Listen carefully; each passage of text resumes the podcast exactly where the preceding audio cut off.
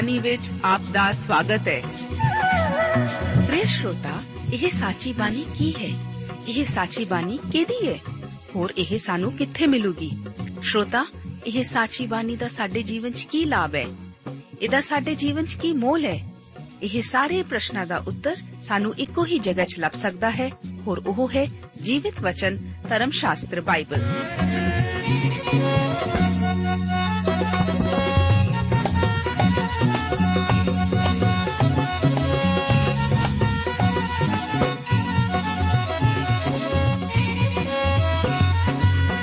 ਧਰਮ ਸ਼ਾਸਤਰ ਬਾਈਬਲ।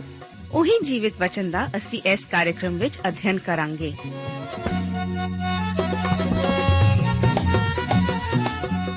ਤੇ ਹੁਣ ਪਵਿੱਤਰ ਸ਼ਾਸਤਰ ਬਾਈਬਲ ਦਾ ਅਧਿਐਨ ਸ਼ੁਰੂ ਕਰਨ ਤੋਂ ਪਹਿਲਾਂ, ਆਈਏ ਅਸੀਂ ਆਪਣੇ ਮਨਾਂ ਨੂੰ ਤਿਆਰ ਕਰੀਏ ਇਸ ਭਜਨ ਦੁਆਰਾ।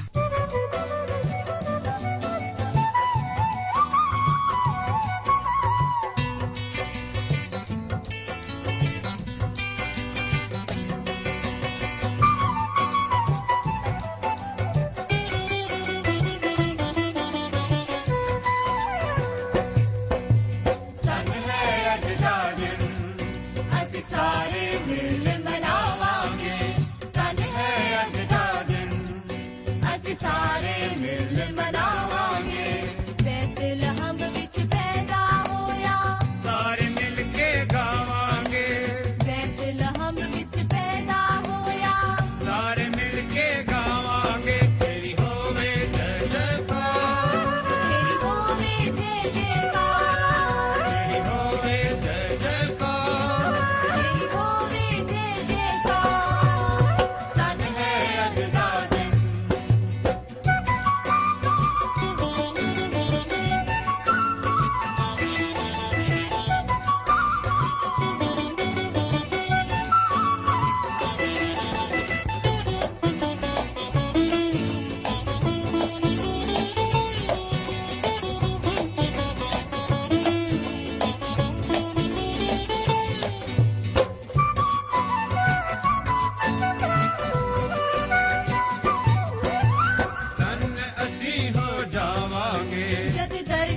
ਮਸੀਹ ਦਾ ਪਾਵਾਂਗੇ। ਧਨ ਅਸੀਂ ਹੋ ਜਾਵਾਂਗੇ। ਜਦ ਦਰਸ਼ਨ ਮਸੀਹ ਦਾ ਪਾਵਾਂਗੇ। ਨੂਰ ਇਲਾਹੀ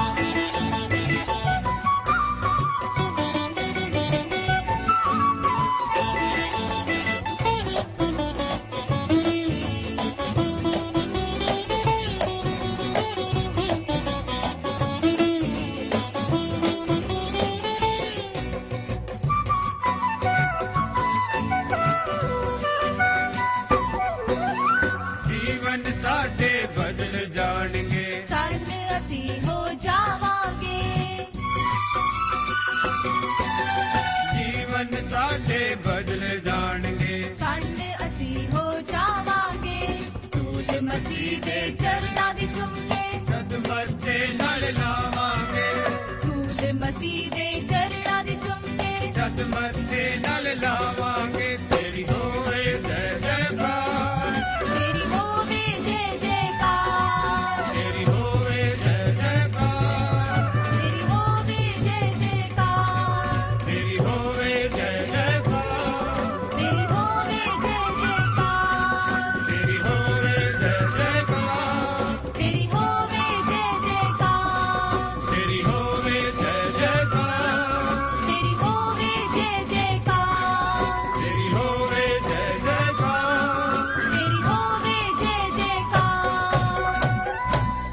ਪਵਿੱਤਰ ਧਰਮ ਸ਼ਾਸਤਰ ਬਾਈਬਲ ਦੇ ਬਚਨ ਹਨ ਕਿ ਜੇ ਅਸੀਂ ਜੀਵੀਏ ਤਾਂ ਪ੍ਰਭੂ ਦੇ ਲਈ ਜਿਉਂਦੇ ਹਾਂ ਔਰ ਜੇ ਅਸੀਂ ਮਰੀਏ ਤਾਂ ਪ੍ਰਭੂ ਦੇ ਲਈ ਮਰਦੇ ਹਾਂ।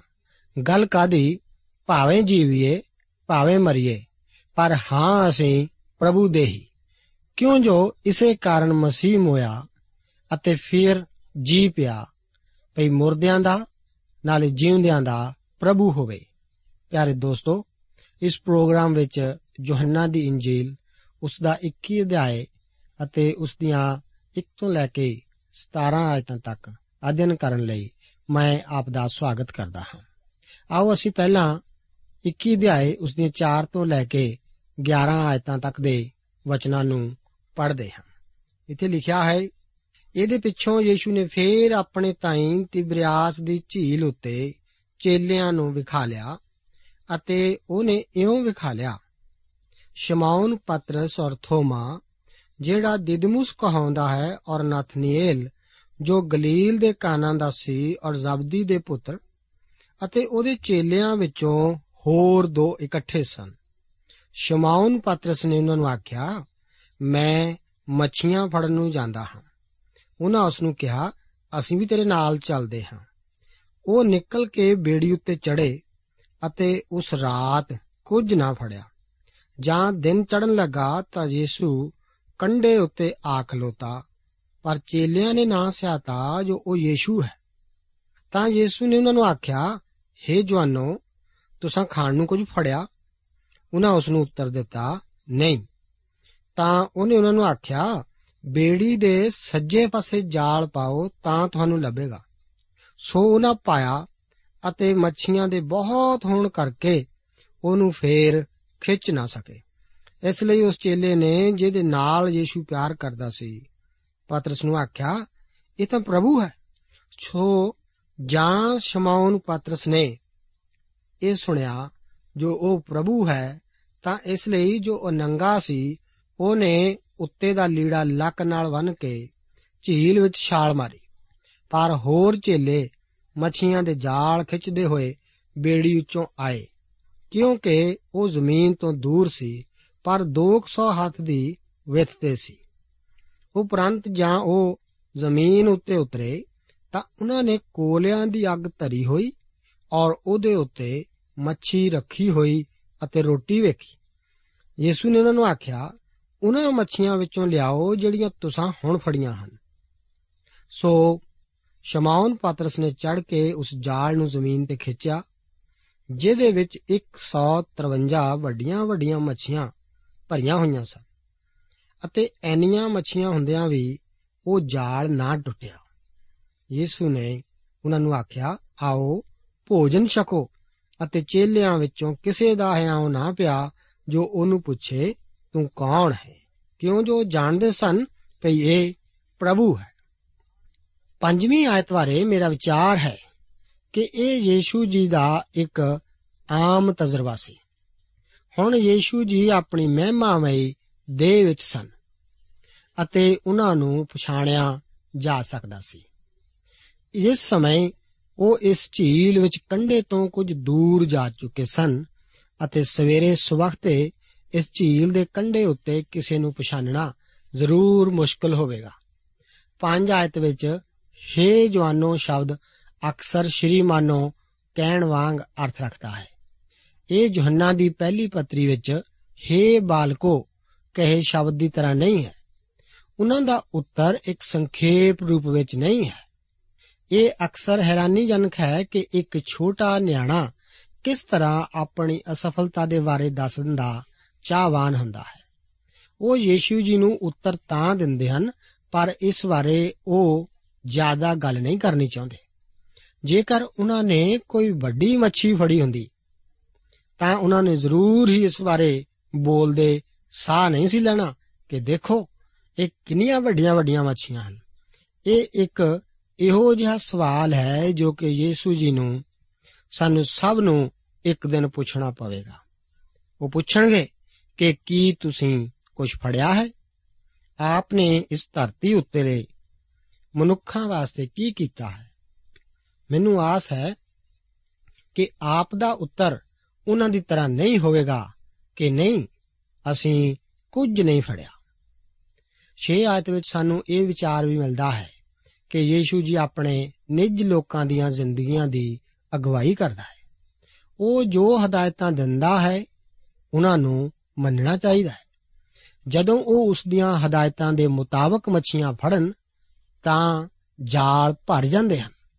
ਗੌਰ ਕਰੋ ਕਿ ਭਾਵੇਂ ਜਾਲ ਭਰ ਜਾਂਦਾ ਹੈ, ਪਰ ਫਿਰ ਵੀ ਇਹ ਟੁੱਟਦਾ ਨਹੀਂ ਹੈ। ਇਹ ਜਾਲ ਬਹੁਤ ਮਜ਼ਬੂਤ ਹੈ, ਕਿਉਂਕਿ ਇਹ ਤਾਂ ਮਸੀਹ ਦੀ ਮੌਤ, ਦਫਨਾਏ ਜਾਣ ਅਤੇ ਦੁਬਾਰਾ ਜੀ ਉੱਠਣ ਦੀ ਖੁਸ਼ਖਬਰੀ ਹੈ, ਜਿਸ ਦੇ ਉਹ ਗਵਾਹ ਹਨ। ਸੱਤ ਆਇਤ ਵਿੱਚ ਅਸੀਂ ਵੇਖਦੇ ਹਾਂ ਕਿ ਯੋਹੰਨਾ ਕੋਲ ਅਜਿਹੀ ਆਤਮਿਕ ਸਮਝ ਹੈ, ਜੋ ਕਿ ਪਤਰਸ ਕੋਲ ਨਹੀਂ ਹੈ। ਇਸ ਤੋਂ 3 ਸਾਲ ਪਹਿਲਾਂ ਯੀਸ਼ੂ ਜੀ ਨੇ ਇਹਨਾਂ ਨੂੰ ਸ਼ਾਇਦ ਇੱਕ ਜਗ੍ਹਾ ਤੇ, ਇੱਕੋ ਹੀ ਜਗ੍ਹਾ ਤੇ ਬੁਲਾਇਆ ਸੀ। ਪਰ ਉਹ ਵਾਪਸ ਫਿਰ ਮੱਛੀਆਂ ਪਕੜਨ ਚਲੇ ਗਏ ਸਨ ਅਤੇ ਪ੍ਰਭੂ ਨੇ ਉਹਨਾਂ ਨੂੰ ਦੁਬਾਰਾ ਫਿਰ ਮਨੁੱਖਾਂ ਦੀਆਂ ਜ਼ਿੰਦਗੀਆਂ ਨੂੰ ਫੜਨ ਲਈ ਬੁਲਾਇਆ ਸੀ। ਹੋ ਸਕਦਾ ਹੈ ਪਤਰਸ ਯੋਹੰਨਾ ਲਈ ਸਮਝ ਦਾ ਮਾਲਕ ਨਹੀਂ ਸੀ। ਪਰ ਕੀ ਆਪਨੇ ਗੌਰ ਕੀਤਾ ਹੈ ਕਿ ਹਰ ਵਾਰ ਉਹ ਪ੍ਰਭੂ ਦੇ ਲਾਗੇ ਹੁੰਦਾ ਜਾਂਦਾ ਹੈ? ਦੂਜੇ ਮਨੁੱਖ ਬੇੜੀ ਵਿੱਚ ਬੈਠੇ ਹੀ ਕੰਡੇ ਪਹੁੰਚਣ ਦੀ ਉਡੀਕ ਕਰ ਰਹੇ ਹਨ। ਪਰ ਸ਼ਮਾਉਨ ਪਤਰਸ ਅਜਿਹਾ ਨਹੀਂ। ਉਹ ਇੰਤਜ਼ਾਰ ਨਹੀਂ ਕਰ ਸਕਦਾ। ਉਹ ਆਪਣੇ ਪ੍ਰਭੂ ਦੇ ਕਰੀਬ ਹੋਣਾ ਚਾਹੁੰਦਾ ਹੈ। ਇਹ ਇੱਕ ਅਦਭੁਤ ਮਨੁੱਖ ਹੀ ਹੈ। 8 ਤੋਂ ਲੈ ਕੇ 11 ਆਇਤਾਂ ਵਿੱਚ ਯੀਸ਼ੂ ਜੀ ਦੀ ਆਖਰੀ ਕਰਾਮਾਤ ਦੀ ਲਿਖਤ ਹੈ, ਜੋ ਕਿ ਯੀਸ਼ੂ ਜੀ ਦੇ ਦੁਬਾਰਾ ਜੀ ਉੱਠਣ ਤੋਂ ਬਾਅਦ ਦੀ ਇੱਕੋ ਇੱਕ ਕਰਾਮਾਤ ਹੈ। ਇਸ ਦਾ ਬਹੁਤ ਮਹੱਤਵ ਹੈ, ਕਿਉਂਕਿ ਅਸੀਂ ਸਾਰੇ ਯੀਸ਼ੂ ਜੀ ਦੇ ਦੁਬਾਰਾ ਜੀ ਉੱਠਣ ਤੋਂ ਬਾਅਦ ਦੀ ਸੇਵਾ ਨਾਲ ਸੰਬੰਧਿਤ ਹਾਂ। ਪੌਲਸ ਆਖਦਾ ਹੈ ਕਿ ਅਸੀਂ ਹੁਣ ਤੋਂ ਕਿਸੇ ਨੂੰ ਸਰੀਰ ਦੇ ਅਨੁਸਾਰ ਨਹੀਂ ਸਿਆਣਦੇ। ਹਾਂ, ਭਾਵੇਂ ਅਸਾਂ ਮਸੀਹ ਨੂੰ ਸਰੀਰ ਦੇ ਅਨੁਸਾਰ ਜਾਣਿਆ ਹੈ, ਪਰ ਹੁਣ ਉਸ ਤਰ੍ਹਾਂ ਉਹਨੂੰ ਫੇਰ ਨਹੀਂ ਜਾਣਦੇ। ਸਾਡਾ ਮੇਲ ਬੈਤਲਹਿਮ ਵਿੱਚ ਜਨਮੇ ਇੱਕ ਬੱਚੇ ਨਾਲ ਨਾ ਹੋ ਕੇ ਪਰਮੇਸ਼ਵਰ ਦੇ ਸੱਜੇ ਹੱਥ ਬਿਰਾਜਮਾਨ, ਦੁਬਾਰਾ ਜੀ ਉਠੇ, ਜਿਉਂਦੇ ਅਤੇ ਮਹਿਮਾਮਈ ਮਸੀਹ ਨਾਲ ਹੈ। ਇਸੇ ਕਰਕੇ ਉਸ ਦੇ ਜੀ ਉੱਠਣ ਤੋਂ ਬਾਅਦ ਦੀ ਸੇਵਾ ਦਾ ਸਾਡੇ ਲਈ ਇੰਨਾ ਜ਼ਿਆਦਾ ਮਹੱਤਵ ਹੈ। ਮੈਂ ਇੱਥੇ ਕਈ ਗੱਲਾਂ ਵੱਲ ਆਪ ਦਾ ਧਿਆਨ ਖਿੱਚਣਾ ਚਾਹਾਂਗਾ। ਕੀ ਆਪਨੇ ਗੌਰ ਕੀਤਾ ਹੈ ਕਿ ਪ੍ਰਭੂ ਜੀ ਇੱਥੇ ਉਸੇ ਦਾ ਇਸਤੇਮਾਲ ਕਰਦਾ ਹੈ ਜੋ ਕਿ ਲੋਕ ਉਸ ਦੀਆਂ ਕਰਾਮਾਤਾਂ ਦਾ ਆਧਾਰ ਮੰਨਦੇ ਹਨ? ਚੇਲੇ ਮੱਛੀਆਂ ਤਾਂ ਫੜ ਰਹੇ ਹਨ, ਪਰ ਉਹਨਾਂ ਦੇ ਹੱਥ ਕੁਝ ਨਹੀਂ ਲੱਗਦਾ। ਪ੍ਰਭੂ ਯੀਸ਼ੂ ਜੀ ਉਹਨਾਂ ਨੂੰ ਮੱਛੀਆਂ ਦੀ ਪਰਮਾਰ ਦਿੰਦੇ ਹਨ। ਕਾਨਾ ਵਿਖੇ ਪਾਣੀ ਦੇ ਮੱਟ ਖਾਲੀ ਸਨ। ਪ੍ਰਭੂ ਨੇ ਮੱਟਾਂ ਨੂੰ ਪਾਣੀ ਨਾਲ ਭਰਵਾਇਆ ਅਤੇ ਫਿਰ ਉਹ ਪਾਣੀ ਨੂੰ ਮੈ ਵਿੱਚ ਬਦਲ ਦਿੰਦੇ ਹਨ। ਉਹ ਮੂਸਾ ਨੂੰ ਪੁੱਛਦਾ, ਉਸ ਬਾਰੇ ਜੋ ਕਿ ਉਸ ਦੇ ਹੱਥ ਵਿੱਚ ਹੈ। ਮੂਸਾ ਆਖਦਾ ਹੈ ਕਿ ਇਹ ਇੱਕ ਢਾਂਗਾ ਹੈ। ਅਤੇ ਉਸੇ ਢਾਂਗੇ ਨਾਲ ਪਰਮੇਸ਼ਵਰ ਇਸਰਾਇਲ ਵਾਸਤੇ ਕਰਾਮਾਤਾਂ ਕਰਦਾ ਹੈ। ਦਾਊਦ ਆਪਣੇ ਇਆਲੀ ਦੀ ਸੋਟੀ ਨਾਲ ਹੀ ਇੱਕ ਵਫਾਦਾਰ ਇਆਲੀ ਹੈ ਅਤੇ ਪਰਮੇਸ਼ਵਰ ਉਸ ਦੇ ਹੱਥ ਵਿੱਚ ਫੜਨ ਨੂੰ ਇੱਕ ਰਾਜ ਦੰਡ ਦਿੰਦਾ ਹੈ। ਇਹ ਬਹੁਤ ਹੀ ਰੋਚਕ ਗੱਲ ਹੈ ਕਿ ਜੋ ਕੁਝ ਵੀ ਆਪ ਦੇ ਹੱਥ ਵਿੱਚ ਹੈ, ਪਰਮੇਸ਼ਵਰ ਉਸ ਦਾ ਇਸਤੇਮਾਲ ਕਰ ਸਕਦਾ ਹੈ। ਬਹੁਤ ਸਾਰੇ ਲੋਕ ਇਹ ਖਾਹਿਸ਼ ਰੱਖਦੇ ਹਨ ਕਿ ਉਹ ਕਿਸੇ ਹੋਰ ਥਾਂ ਜਾਂ ਕਿਸੇ ਹੋਰ ਹਾਲਾਤ ਵਿੱਚ ਹੁੰਦੇ। ਮੇਰੇ ਦੋਸਤ, ਜੇਕਰ ਪਰਮੇਸ਼ਰ ਆਪ ਨੂੰ ਇਸ ਥਾਂ ਤੇ ਨਹੀਂ ਇਸਤੇਮਾਲ ਕਰ ਸਕਦਾ, ਜਿੱਥੇ ਆਪ ਇਸ ਸਮੇਂ ਹੋ, ਤਾਂ ਮੈਂ ਨਹੀਂ ਸੋਚਦਾ ਕਿ ਉਹ ਆਪ ਨੂੰ ਕਿਸੇ ਹੋਰ ਸਥਾਨ ਤੇ ਵੀ ਇਸਤੇਮਾਲ ਕਰ ਸਕਦਾ ਹੈ। ਇਸ ਤੋਂ ਬਾਅਦ ਕੀ ਆਪਨੇ ਕਦੇ ਗੌਰ ਕੀਤਾ ਹੈ ਕਿ ਜੋ ਵੀ ਪਰਮੇਸ਼ਰ ਕਰਦਾ ਹੈ, ਉਹ ਬਹੁਤਾਇਤ ਨਾਲ ਕਰਦਾ ਹੈ। ਮੱਟ ਮੈਂ ਨਾਲ ਭਰ ਗਏ ਸਨ। 5000 ਲੋਕਾਂ ਦੇ ਖਾਣਾ ਖਾਣ ਤੋਂ ਬਾਅਦ ਵੀ ਰੋਟੀਆਂ ਦੇ ਭਰੇ ਹੋਏ ਟੋਕਰੇ ਬਚ ਗਏ ਸਨ। ਜਾਲ, ਮੱਛੀਆਂ ਨਾਲ ਭਰ ਗਏ ਸਨ। ਇਸ ਤੋਂ ਬਾਅਦ ਫਿਰ ਗੌਰ ਕਰੋ ਕਿ ਭਾਵੇਂ ਯੀਸ਼ੂ ਜੀ ਨੇ ਨਾਸਤੇ ਵਾਸਤੇ ਗਲੀਲ ਦੀ ਝੀਲ ਦੇ ਕੰਢੇ ਉੱਤੇ ਮੱਛੀਆਂ ਕੋਲਿਆਂ ਉੱਤੇ ਰੱਖੀਆਂ ਹੋਈਆਂ ਸਨ, ਫਿਰ ਵੀ ਉਹ ਚੇਲਿਆਂ ਤੋਂ ਕੁਝ ਮੱਛੀਆਂ ਪੁੱਛਦਾ ਹੈ, ਜੋ ਕਿ ਉਹਨਾਂ ਨੇ ਖੁਦ ਫੜੀਆਂ ਹੋਣ। ਉਹਨਾਂ ਚੇਲਿਆਂ ਦੀ ਸੇਵਾ ਨੂੰ ਉਹ ਕਬੂਲ ਕਰਦਾ ਹੈ। ਜਦੋਂ ਉਹ ਉਸ ਦੀ ਆਗਿਆ ਪਾ ਕੇ ਮੱਛੀਆਂ ਪਕੜ ਚੁੱਕੇ, ਤਾਂ ਜੋ ਕੁਝ ਵੀ ਉਹ ਲਿਆਉਂਦੇ ਹਨ, ਉਹ ਕਬੂਲ ਕਰਦੇ ਹਨ। ਇਸ ਤਰ੍ਹਾਂ ਦੀ ਸੇਵਾ ਵਿੱਚ ਕਿਸ ਤਰ੍ਹਾਂ ਦੀ ਮੁਬਾਰਕ ਸੰਗਤੀ ਮੌਜੂਦ ਹੈ? ਲੂਕਾ ਦੀ ਇੰਜੀਲ ਵਿੱਚ ਇੱਕ ਹੋਰ ਵਾਕਿਆਤ ਦੀ ਲਿਖਤ ਹੈ, ਜਿਸ ਵਿੱਚ ਪਾਤਰਸ ਦੁਆਰਾ ਅਦਭੁਤ ਢੰਗ ਨਾਲ ਮੱਛੀਆਂ ਪਕੜਨ ਦਾ ਜ਼ਿਕਰ ਹੈ। ਇਹ ਯੀਸ਼ੂ ਜੀ ਦੀ ਸੇਵਾ ਦੇ ਆਰੰਭਕ ਦਿਨਾਂ ਦੀ ਗੱਲ ਹੈ। ਅਤੇ ਯੀਸ਼ੂ ਜੀ ਉਸ ਸਮੇਂ ਪਾਤਰਸ ਨੂੰ ਮਨੁੱਖਾਂ ਦੇ ਪਕੜਨ ਲਈ ਬੁਲਾ ਰਹੇ ਸਨ। ਉਸ ਸਮੇਂ ਜਾਲ ਟੁੱਟ ਗਿਆ ਸੀ। ਮੇਰਾ ਵਿਚਾਰ ਹੈ ਕਿ ਇਹ ਪਾਤਰਸ ਦੇ ਦੇਖਣ ਲਈ ਸੀ ਕਿ ਯੀਸ਼ੂ ਜੀ ਦੇ ਪਿੱਛੇ ਚੱਲ ਤਾਂ ਬਹੁਤੇ ਪੈਣਗੇ, ਪਰ ਉਹ ਸਾਰੇ ਵਿਸ਼ਵਾਸੀ ਨਹੀਂ ਹੋਣਗੇ। ਜਾਲ ਟੁੱਟ ਜਾਵੇਗਾ ਅਤੇ ਬਹੁਤ ਸਾਰੀਆਂ ਮੱਛੀਆਂ ਤਰ ਕੇ ਨਿਕਲ ਜਾਣਗੀਆਂ। ਪਰ ਇਸ ਵਕਤ ਜਾਲ ਨਹੀਂ ਸੀ ਟੁੱਟਾ। ਪਰ ਇਹ ਕੰਢੇ ਉੱਤੇ ਖਿੱਚ ਕੇ ਲਿਆਂਦਾ ਗਿਆ ਸੀ ਅਤੇ ਇਹ ਮੱਛੀਆਂ ਨਾਲ ਭਰਿਆ ਹੋਇਆ ਸੀ। ਹੁਣ ਪਾਤਰਸ ਨੂੰ ਲੇਲਿਆਂ ਨੂੰ ਚਾਰਨ ਅਤੇ ਭੇਡਾਂ ਦੀ ਰੱਖਿਆ ਕਰਨ ਲਈ ਬੁਲਾਇਆ ਜਾ ਰਿਹਾ ਹੈ। ਪਰ ਕਾਦੇ ਨਾਲ? ਪਰਮੇਸ਼ਵਰ ਦੇ ਵਚਨ ਨਾਲ। ਇੱਕ ਜੀ ਉਠੇ ਅਤੇ ਮਹਿਮਾਮਈ ਮਸੀਹ ਨਾਲ। ਖੁਸ਼ਖਬਰੀ ਸਿਰਫ ਬਚਾਏਗੀ ਹੀ ਨਹੀਂ, ਇਹ ਸੰਭਾਲ ਵੀ ਕਰੇਗੀ। ਅਸਫਲਤਾਵਾਂ ਵਿੱਚ ਵੀ ਵਿਸ਼ਵਾਸ ਰਾਹੀਂ ਪਰਮੇਸ਼ਵਰ ਦੀ ਸ਼ਕਤੀ ਦੁਆਰਾ ਵਿਸ਼ਵਾਸੀਆਂ ਦੀ ਰੱਖਿਆ ਕੀਤੀ ਜਾਂਦੀ ਹੈ। ਇਸ ਘਟਨਾ ਵਿੱਚ ਅਸੀਂ ਦੇਖਦੇ ਹਾਂ ਕਿ ਯੀਸ਼ੂ ਜੀ ਦਾ ਆਪਣੇ ਨਿੱਜ ਲੋਕਾਂ ਲਈ ਇੱਕ ਖਾਸ ਉਦੇਸ਼ ਹੈ। ਉਹ ਸਾਡੇ ਜੀਵਨਾਂ ਦੀ ਅਗਵਾਈ ਕਰਨਾ ਚਾਹੁੰਦਾ ਹੈ। ਜੇਕਰ ਅਸੀਂ ਉਸ ਦੇ ਹੁਕਮਾਂ ਦਾ ਪਾਲਣ ਕਰੀਏ, ਤਾਂ ਉਹ ਸਾਨੂੰ ਬਰਕਤ ਦੇਵੇਗਾ ਅਤੇ ਸਾਡੇ ਨਾਲ ਅਦਭੁਤ ਸੰਗਤ ਕਰੇਗਾ।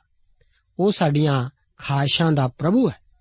ਇਸ ਤੋਂ ਅੱਗੇ ਅਸੀਂ ਦੇਖਦੇ ਹਾਂ ਕਿ ਉਹ ਸਾਡੇ ਦਿਲਾਂ ਦਾ ਵੀ ਪ੍ਰਭੂ ਹੈ, ਜੋ ਕਿ ਉਸ ਦੀ ਸੇਵਾ ਲਈ ਸਾਡਾ ਉਦੇਸ਼ ਹੈ। ਆਓ ਅਸੀਂ 11 ਤੋਂ ਲੈ ਕੇ 17 ਆਇਤਾਂ ਨੂੰ ਪਰਮੇਸ਼ਰ ਦੇ ਵਚਨ ਵਿੱਚੋਂ ਪੜ੍ਹਦੇ ਹਾਂ। ਇੱਥੇ ਲਿਖਿਆ ਹੈ, ਸੋ ਸ਼ਮਾਉਨ ਪਤਰਸ ਨੇ ਚੜ ਕੇ ਉਸ ਜਾਲ ਨੂੰ ਜ਼ਮੀਨ ਤੇ ਖਿੱਚਿਆ, ਜਿਹਦੇ ਵਿੱਚ 153 ਵੱਡੀਆਂ ਵੱਡੀਆਂ ਮੱਛੀਆਂ ਭਰੀਆਂ ਹੋਈਆਂ ਸਨ, ਅਤੇ ਐਨੀਆਂ ਮੱਛੀਆਂ ਹੁੰਦਿਆਂ ਵੀ ਉਹ ਜਾਲ ਨਾ ਟੁੱਟਿਆ।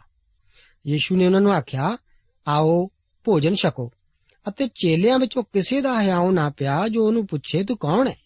ਕਿਉਂਕਿ ਉਹ ਜਾਣਦੇ ਸਨ ਕਿ ਇਹ ਪ੍ਰਭੂ ਹੈ। ਯੀਸ਼ੂ ਆਇਆ ਅਤੇ ਰੋਟੀ ਲੈ ਕੇ ਉਹਨਾਂ ਨੂੰ ਦਿੱਤੀ ਅਤੇ ਮੱਛੀ ਵੀ। ਇਹ ਤੀਜੀ ਵਾਰ ਸੀ ਜੋ ਯੀਸ਼ੂ ਨੇ ਮੁਰਦਿਆਂ ਵਿੱਚੋਂ ਜੀ ਉੱਠ ਕੇ ਚੇਲਿਆਂ ਨੂੰ ਆਪਣਾ ਦਰਸ਼ਨ ਦਿੱਤਾ।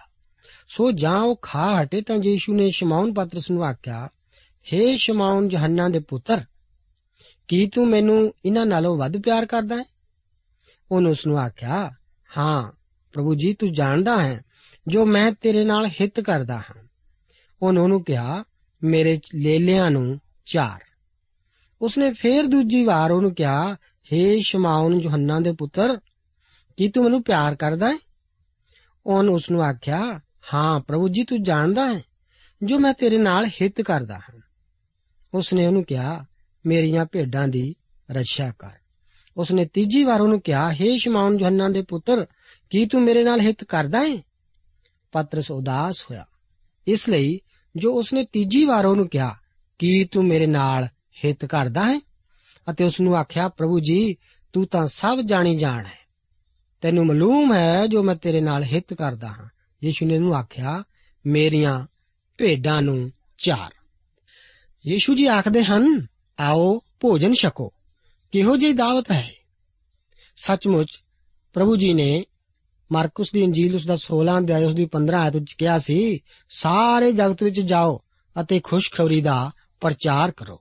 ਪਰ ਇਸ ਤੋਂ ਪਹਿਲਾਂ ਕਿ ਆਪ ਜਾਣੋ ਕਿ ਉਹ ਚਾਹੁੰਦਾ ਹੈ ਕਿ ਆਪ ਆ ਕੇ ਉਸ ਨਾਲ ਭੋਜਨ ਕਰੋ, ਸੰਗਤ ਕਰੋ, ਪਿਆਰੀ ਗੱਲ ਤਾਂ ਇਹ ਹੈ ਕਿ ਪਰਮੇਸ਼ਰ ਖੁਦ ਜੋ ਕਿ ਉੱਠਿਆ ਪ੍ਰਭੂ ਹੈ, ਉਹਨਾਂ ਨੂੰ ਛਕਾਉਂਦਾ ਹੈ। ਚੰਗਾ ਹੈ ਜੇਕਰ ਅਸੀਂ ਬੈਠੀਏ ਤੇ ਉਸ ਨੂੰ ਸਾਨੂੰ ਖੁਆਉਣ ਦਈਏ।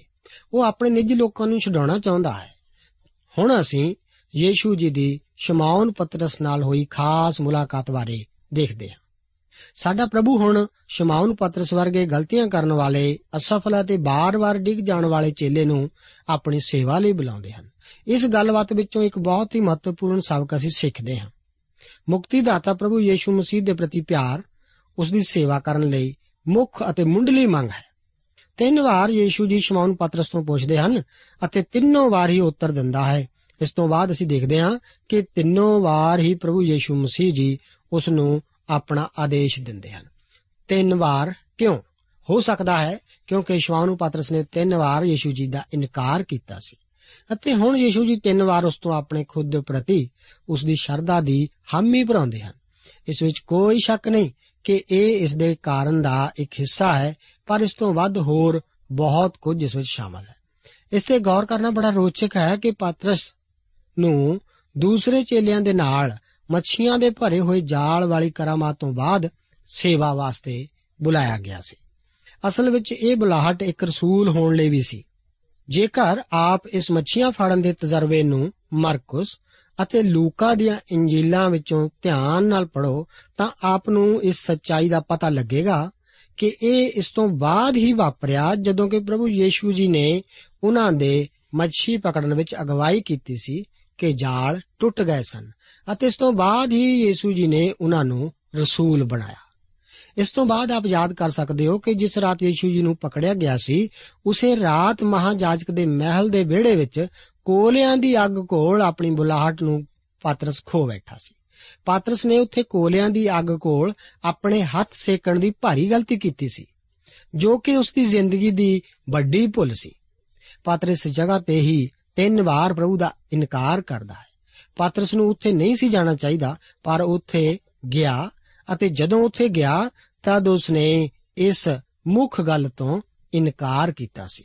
ਕੀ ਇਹ ਇੱਕ ਰੋਚਕ ਗੱਲ ਨਹੀਂ ਹੈ ਕਿ ਹੁਣ ਪਾਤਰਸ ਦੇ ਇਸ ਇਨਕਾਰ ਕਰਨ ਤੋਂ ਬਾਅਦ ਗਲੀਲ ਦੀ ਝੀਲ ਦੇ ਲਾਗੇ ਕੋਲਿਆਂ ਦੀ ਅੱਗ ਦੇ ਦੁਆਲੇ ਇਸ ਮੱਛੀਆਂ ਦੇ ਕਰਾਮਾਤ ਦੁਆਰਾ ਪਕੜਨ ਤੋਂ ਬਾਅਦ ਪ੍ਰਭੂ ਯੀਸ਼ੂ ਜੀ ਦੁਬਾਰਾ ਫਿਰ ਆਪਣੇ ਉਸ ਮਹਾਨ ਹੁਕਮ ਨੂੰ ਫਿਰ ਪਾਤਰਸ ਕੋਲ ਦੁਹਰਾਉਂਦੇ ਹਨ।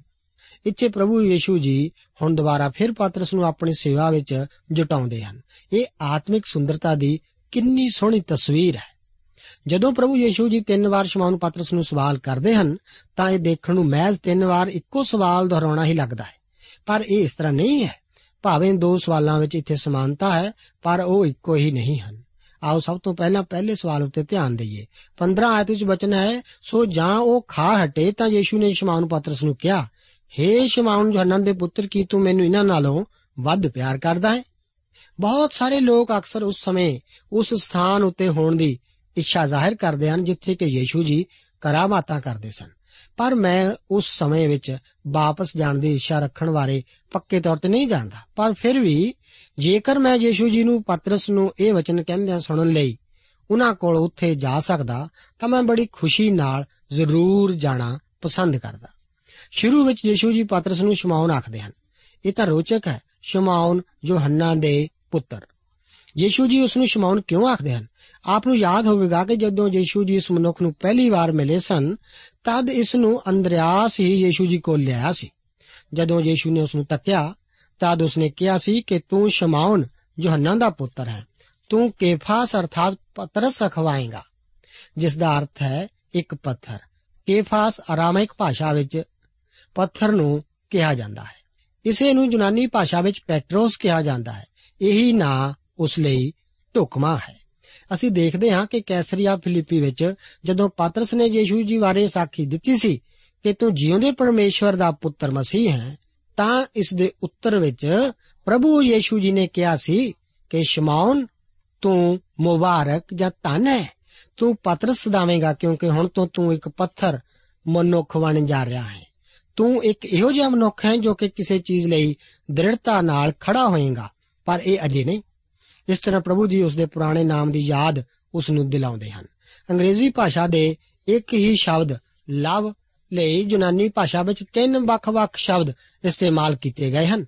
ਇਸ ਬਾਰੇ ਯੂਨਾਨੀ ਭਾਸ਼ਾ ਦਾ ਪਹਿਲਾ ਸ਼ਬਦ ਐਰੋਸ, ਇਸ ਸ਼ਬਦ ਵਿੱਚ ਲਵ ਦੇ ਪਿਆਰ ਨੂੰ ਬੜਾ ਨੀਵਾ ਕੀਤਾ ਗਿਆ ਅਰਥ ਹੈ। ਕਿਉਂਕਿ ਉਹਨਾਂ ਨੇ ਐਰੋਸ ਨੂੰ ਇੱਕ ਦੇਵਤਾ ਬਣਾਇਆ ਸੀ ਅਤੇ ਉਹਨਾਂ ਨੇ ਇਸ ਵਾਸਤੇ ਐਫਰੋਡਾਈਟ ਅਤੇ ਇਰੋਜ਼ ਸ਼ਬਦਾਂ ਨੂੰ ਜੋੜ ਦਿੱਤਾ। ਇਸ ਦੇ ਨਾਲ ਮਿਲਦੇ ਰੋਮੀ ਨਾਮ ਵੀਨਸ ਅਤੇ ਯੂਫੇਡਨ।